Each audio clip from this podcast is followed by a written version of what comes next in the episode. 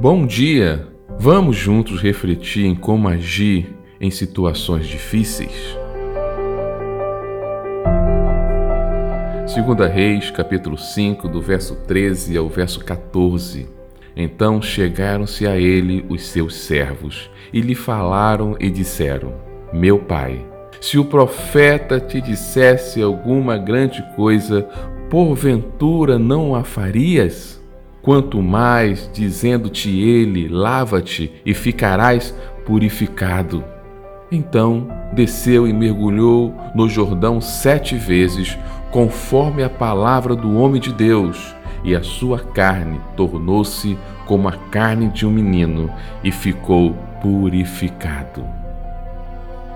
Particularmente, não gosto de chamar meus problemas de problemas ou dificuldades na minha mente, chamo cada um deles de desafio.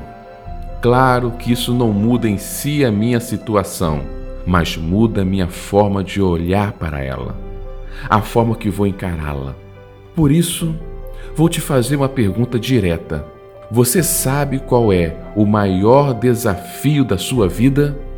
A resposta é simples e podemos resumi-la em duas frases o desafio do presente e o desafio do impossível. O desafio do presente, porque o mais difícil desafio de nossas vidas é o que estamos vivenciando agora.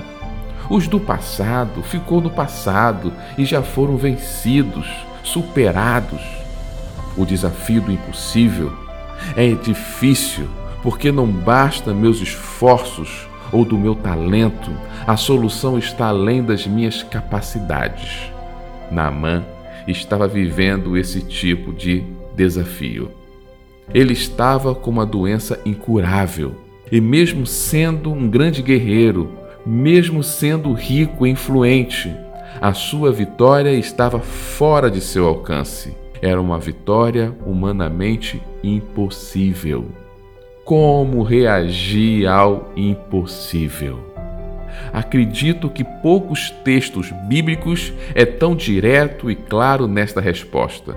Eliseu tinha mandado Naamã mergulhar sete vezes no Rio Jordão para ser curado. Como isso foi contra as expectativas dele, a princípio rejeitou a ideia e foi embora. Mas no meio do caminho, seus servos disseram a ele: se o profeta te dissesse para fazer alguma coisa grande, não farias? Quanto mais algo tão simples como se lavar no Rio Jordão sete vezes. Aqui está a resposta.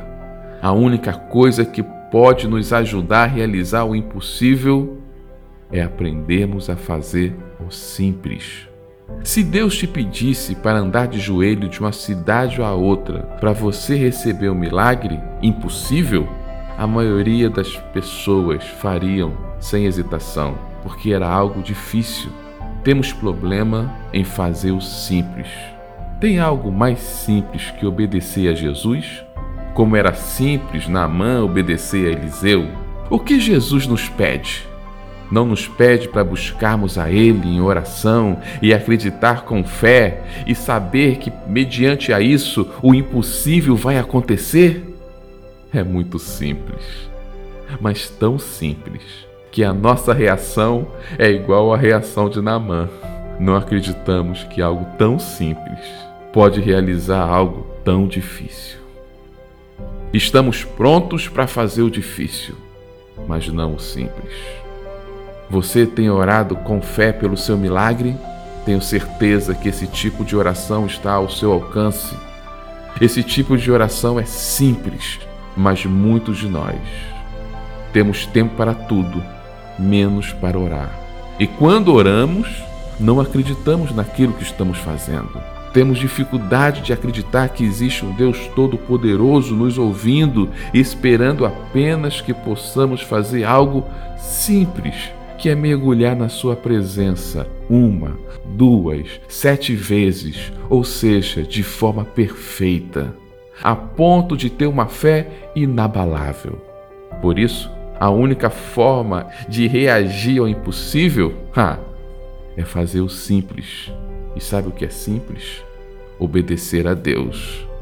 Mas algo tão simples que às vezes parece tão difícil.